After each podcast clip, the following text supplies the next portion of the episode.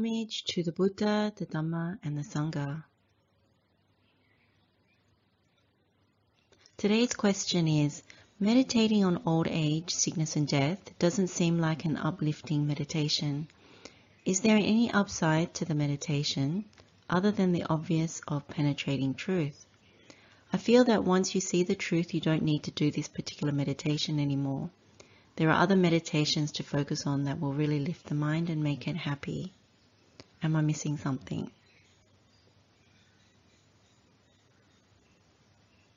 I think this is probably a really honest type of question, and where this person is coming from is probably where most of us, if not all of us, uh, begin in our thinking about old age, sickness, and death.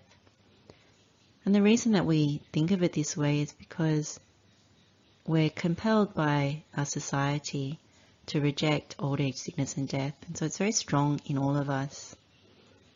We don't want to look at old age. We don't want to look at sickness.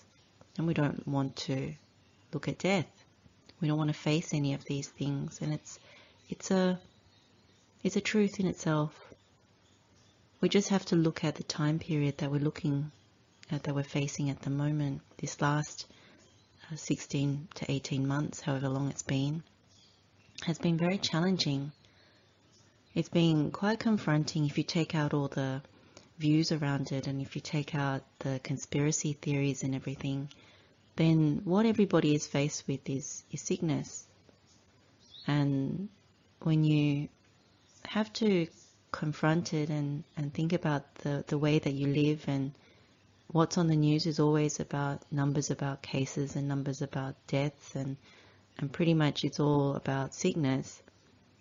All you want to do is turn off the TV and there is some truth in turning off the TV. The statistics show that globally people are turning off from the news.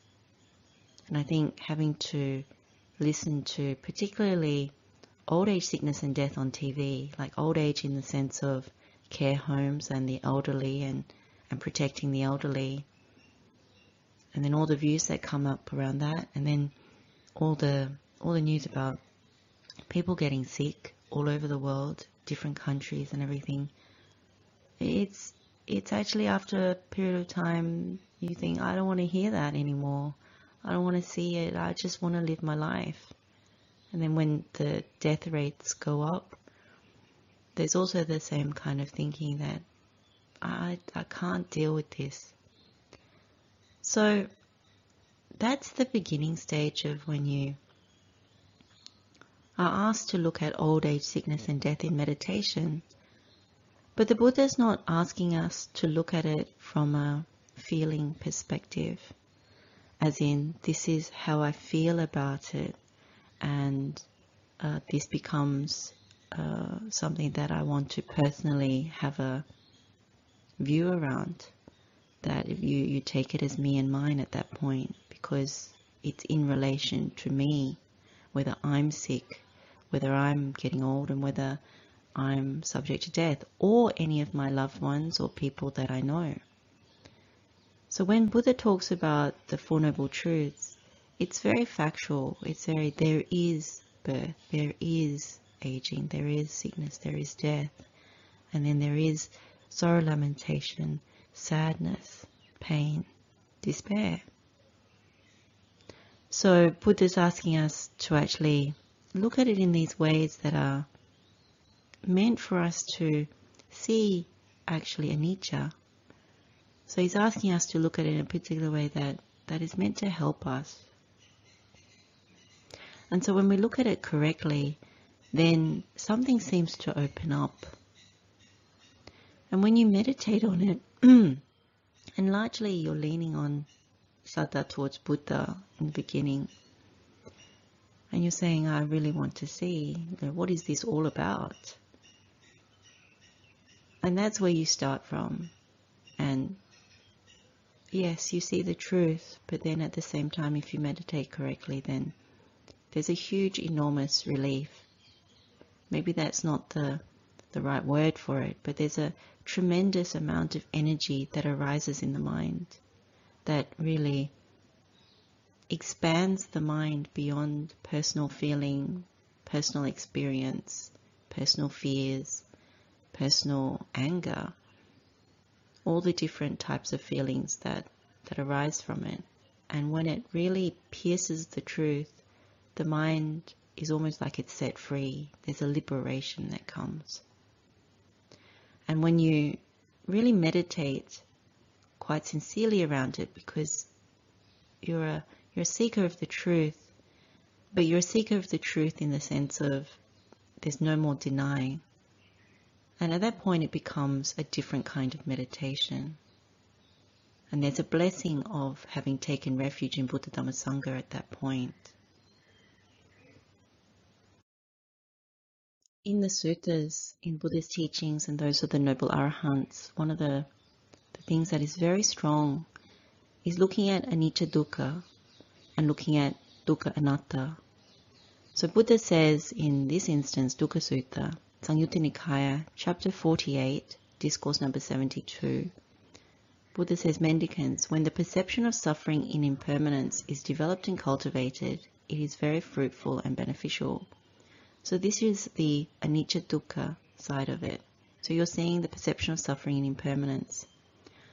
When you do particularly birth to aging, aging to sickness, sickness to death, and all the way through, what you're actually seeing is this perception of suffering and impermanence. You're seeing that the vehicle that we've selected for this life and for those of our loved ones and the people that we live around, this body, this gross body, is subject to change, it's not lasting, and therefore you see the suffering in that.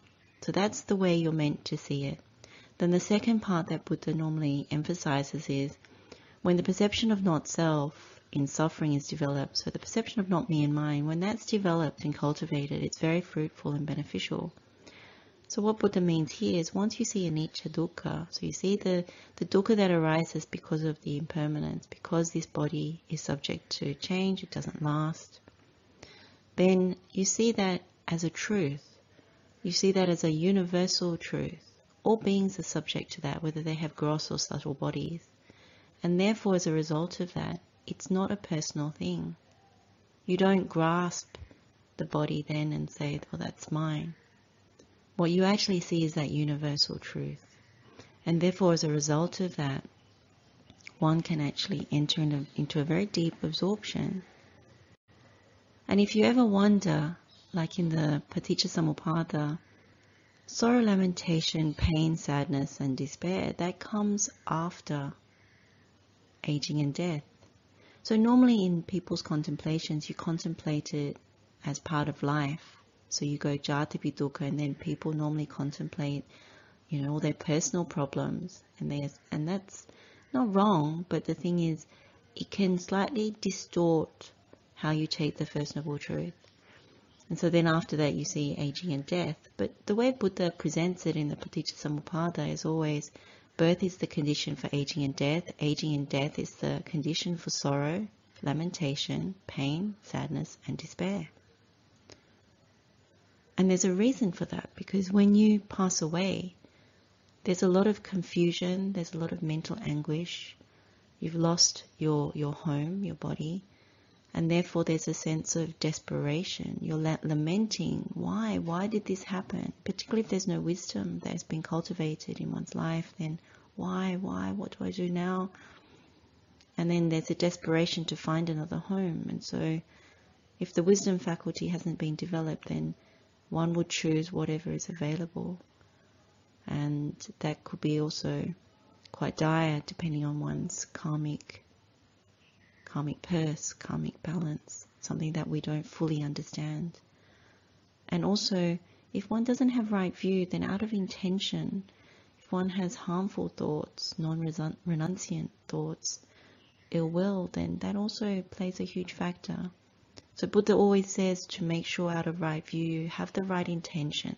You safeguard yourself in that sense and therefore you develop the right kind of virtue that supports the path and therefore the right mindfulness around at these moments, you know, you remember what needs to be done. And you also remember what is the, the right foundation for that. And the right foundation when you talk about Kayanupassana, is really around you've seen this truth of aging, sickness, and death that's firmly established. So if you're if you birth again, then you don't want to be subject to old age, sickness, and death. Unfortunately, if you realize this point, then you actually realize in any birth one will be subject to old age, sickness, and death. Therefore, you want to choose not to be born. But this is firmly established in understanding this body, understanding Kara Hara, the physical nutriment. So there's a, a tremendous release when you really see it in your meditation. The mind doesn't cons- constrict, doesn't go small.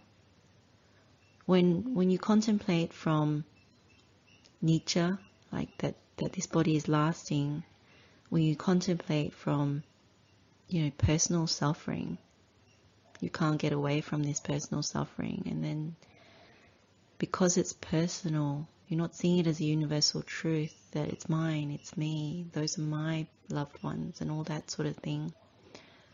In the meditation, the mind doesn't expand, and therefore it becomes quite morose. It can be quite unhappy meditating on these things because it hasn't broken through to really see the bigger picture, the ultimate predicament that we are facing an ultimate test. And so I would kindly and gently remind that the Buddha's words are there for, for a reason. And Buddha would never advise us to meditate on something that is going to make us worse. In fact, Buddha's words are there to alleviate and to help us not to do this again. That there is tremendous kindness, tremendous compassion, equanimity, joy in the Buddha's offering, in the Buddha's teaching. So your question asked whether there's any upside. And of course there's upside. So when you begin, it's as I was saying that one's mind expands and it really transforms you. you when you when you enter into mental absorptions, you really feel it physically and then you feel it in the mind. The mind is like it's set free. But I'll share with you a, a meditation that that is actually very, very powerful. But you only get there when you understand the subha side of jati to jara. And the, these are very, very high mind states. So it's not something accessible if you haven't understood and you have have taken the medicine that the Buddha's given and you've done the initial work and and it really penetrates that you really realize this link in the Paticca Samuppada. So I'm only going to look at birth to aging, aging to sickness. So when when we're in that desperate state after dying, because this is the easiest way of explaining it, we're desperate for another home. And so we look for another physical nutriment because we still think that the, there's value in the physical nutriment out of ignorance, avijja, and particularly if we haven't uprooted the asavas that taints the, the bigger defilements there. Out of avijja asava, avijja anusaya, which is the underlying tendency. And particularly if you haven't entered the stream, this is particularly true because you end up looking for a gross body in particular. So you take the physical nutriment out of desperation, you take delight in it, you welcome it, you remain holding. And so you take it as subha, you take it as there's beauty there. There's something pleasurable there that can be taken from it. And so you pick, you pick, say, for example, a human body, and assuming that your karmic balance is such that it's available to you. And so instead of taking something as repulsive, which is the asubha, and this is something that hasn't been cultivated before, that you, you actually see value in being born again, you don't see any anicca in the body. So you expect it to last, you expect it to not age, not get sick, not die, just as one has just died. So you, you pick that. When you meditate and you see that mistake, like at that test, that mistake, and you realize actually from jara to jati, that is telling me that this body that I've picked is Nicha, is not nicca. That means it doesn't last because it's subject to change. It ages. It's failing you already because it ages. And the way we can see that is we just pick one example for ourselves. This is the easiest way in terms of meditation to see okay, what aging thing am I denying? What is causing me personal pain, even? Well, for some of us, it's eyesight. It's that the glasses get thicker, or you need to go for laser surgery or something like that. It's something so simple that you think, well, you ignore it because you got glasses, you took the surgery, or you, you just, it's part of the, the way of life, so you ignore it. Or it could be something else that as you get older and you have to do physical work, the vitality is not there. And you see that this body is actually starting to, to crumble on you. And most of the time we can quite get quite angry. Like if we work for a living, needing physical energy, it becomes very tense in the mind. That when you really look at it, you're really disappointed at this body that it's failing you. If you if you look at sports, for example, and you look at sports people that constantly get injured, or sports people that as they age they have to be they, they, they get terminated from their jobs. How awful is that? And why did they get terminated? It's because of the aging process. They can no longer play that the, the way that they used to play. Even for someone who's who's just at home, when you do housework, and as you get older, that your hands they start to hurt when you try and do the things that you used to do, lift things in the kitchen, wash things, prepare certain types of vegetables, the fingers and joints ache, and that you do get quite angry or upset about it.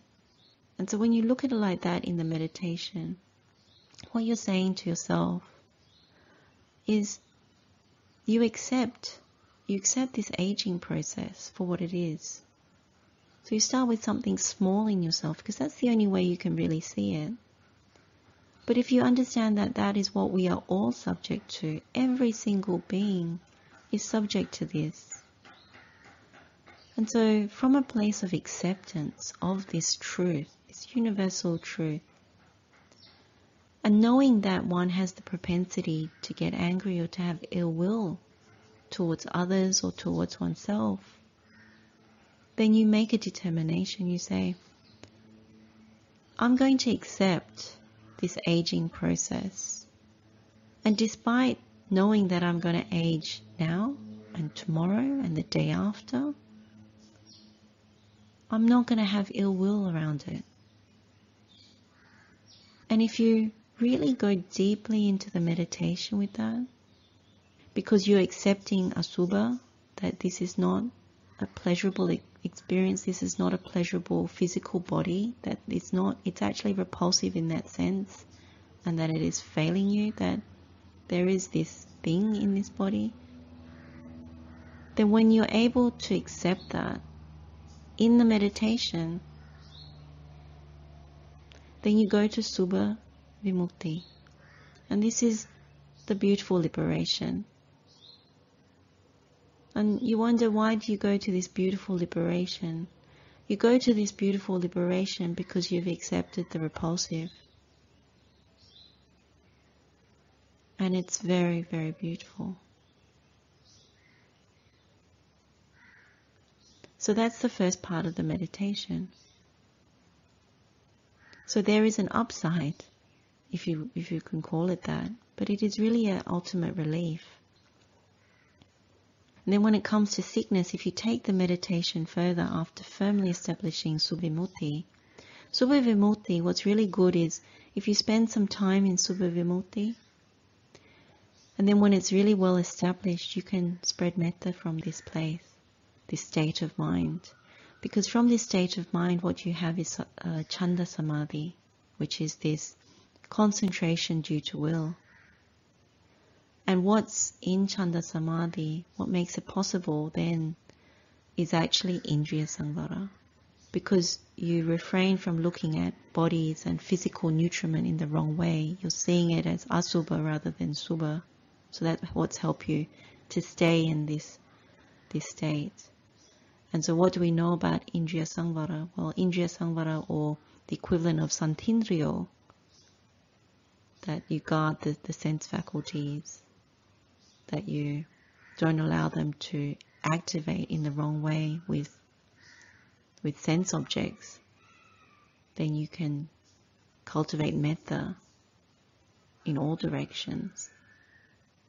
But if you continue with this meditation after cultivating Subha Vimutti, this beautiful liberation, then you contemplate old age to sickness. And so with sickness, again, you look at something in oneself. So it could be that you, you get sick. And, and the thing about it is that what you're trying to see is that you are of the nature to get sick. We are all of the nature to sicken. It's one of the five frequent contemplations, so it's the one on aging. What we deny is always that we get sick. We do that normally from good health. Oh, I never get sick.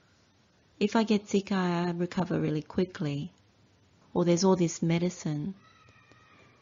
So our reliance on certain things is like that. For people that sicken, we normally get very angry. So if you live with someone who is constantly battling the body, that they never have energy, that they've always got some kind of ailment, what do you notice about them? Normally, you notice the foulness in their nature, they're quite prone to irritation, they're quite unhappy most of the time because the body that they've been born with is subject to all these things, and their vipaka karma, the fruit of their karma, is ripening in this lifetime in that way. So they're always disappointed that they can't do certain things. They're always unhappy that the body is failing them. They're always morose about how much medicine or medical appointments they have to go to. But even if you're healthy, it's important to look at around you how many people are sick. And predominantly, most people are sick a lot of the time. Most people, if you ask them, they have something like diabetes, or blood pressure, high blood pressure, cholesterol. They have some even autoimmune disease. They, they normally have a cold or the flu, or at the moment, what's classified as, as COVID, different strains, whatever names they want to give to it. But sickness also comes in different forms. If you remember the Girimananda Sutta, there's many there. Even eyesight Eyesight, when it fails, there's names for that. There's eye diseases. There's diseases of the teeth. You know, when we have decaying teeth, there are sicknesses caused by that. And then whatever's inside the body, there is sickness. There's mental sickness as well. There's sickness due to climate. There's sickness due to hunger. How upset do we get when we get hungry? And that's a sickness that we don't call a sickness, but it is a sickness. When we're hungry, thirsty, when we're dying to go to the toilet, Buddha considers having to urinate excre- and, and release excrement. These are sicknesses. So really what you're doing when you generate these these things in your meditation, this is the way of contemplating aging to sickness. We don't like that. We get angry about getting sick. So what you say in your meditation is that even though I know I'm of the nature to sicken, that all, everyone around me is of the nature to sicken, whether it's an animal or a person, you decide I won't develop anger over it. I won't develop hate. It's actually dosa, which is hate. This next step is when I look around and I see people who are healthy, people who have vitality, who are strong, who don't appear to sicken. I won't get jealous about that. So you're cutting down these two things, jealousy and hatred. Because you see the truth. You actually, in your meditation, you're seeing the truth that we are all of the nature to sicken. And then when you really see that, you really abandon any jealousy one has for people that appear super healthy and exuberant about life, then you go to karuna apamana. So you go to immeasurable compassion. And so this is a very strong state. This is another, I guess, relief. Or according to the person who's answered the question, this is another upside. So this is another pathway to karuna apamana. Ultimately, what you have to do in order to stay in karuna apamana is to let go of feeling. You haven't let go of it completely. The only way that you let go of feeling completely is if you go at least up to Vijnana Chayatana. So the infinite consciousness meditation, six jhana. But in this meditation, if you let go of feeling, at least to some degree, one gets to the immeasurable compassion, and then you can actually stay there. And so this meditation in, in total, if you do the Subha Vimutti and you do the Karuna Apamana, it's very, very powerful. And so when you understand this truth that if you have the ability to do this meditation, you realize actually meditating on old age, sickness and death is not depressing. And you really unwrap the truth about Subha, Asubha, what you consider as beauty and what you consider as repulsive. And so when Venerable Sariputta, he considers patikula patikula very differently from the average person. Venerable Sariputta takes the young, the young person who has the young body and appears very beautiful, he takes that as repulsive, whereas what he sees, the aging, sickness, death, those kinds of bodies that are riddled with old age, sickness, or with death, he takes that as beautiful. And so in this meditation, what you're really what you're really aspiring to is actually how Venerable Sariputta sees it. And, and the state of, a glimpse of the state of mind that Venerable Sariputta has. And so you get this beautiful liberation in the first instance. And if you continue with the meditation, then you get the immeasurable compassion. So it's worthwhile continuing with the meditation. It's worthwhile doing this meditation and to keep coming back to this meditation rather than simply you see some truth and then you abandon it.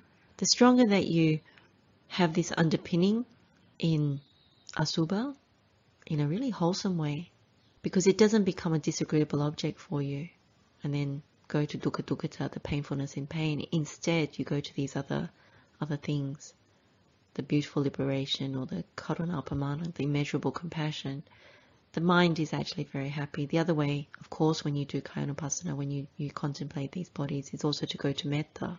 It's also very good. So there's nothing to fear out of Asubha at that point, because sometimes you read in the suttas that certain monks had contemplated and then passed away. In terms of doing it in this way, in terms of cultivating it towards metta as well, which is the dukkha patipada dandhabhinna, painful way with slow realization, these are safe ways of doing the Asubha Bhavana very helpful. One doesn't get depressed. So I'll leave the answer here. Wishing you all well. Blessings of the Triple Gem. Better one Saranai.